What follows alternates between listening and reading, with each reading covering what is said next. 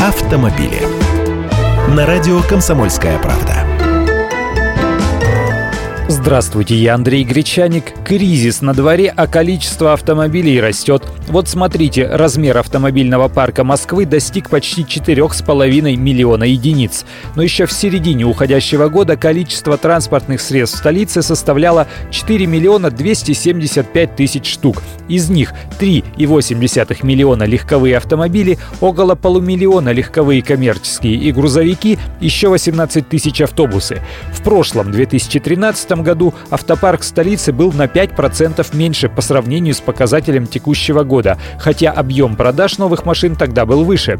Получается, прибывают автомобили все равно быстрее, чем уезжают отсюда или утилизируются. Итак, 4,5 миллиона машин в столице и еще почти 3 миллиона в Московской области, половина из которых в ближайшем Подмосковье. То есть по Москве, по самым грубым прикидкам, колесит примерно 7 миллионов легковушек. Есть еще у кого-то вопросы, откуда здесь такие пробки? Естественно, первое место по численности в столичном автопарке занимают «Лады» почти 16,5% от общего количества. Второе место у «Ниссанов», третье у «Тойот». Удивительно, что почти треть новых машин оседает в Москве, Санкт-Петербурге, а также в Подмосковье и Ленобласти.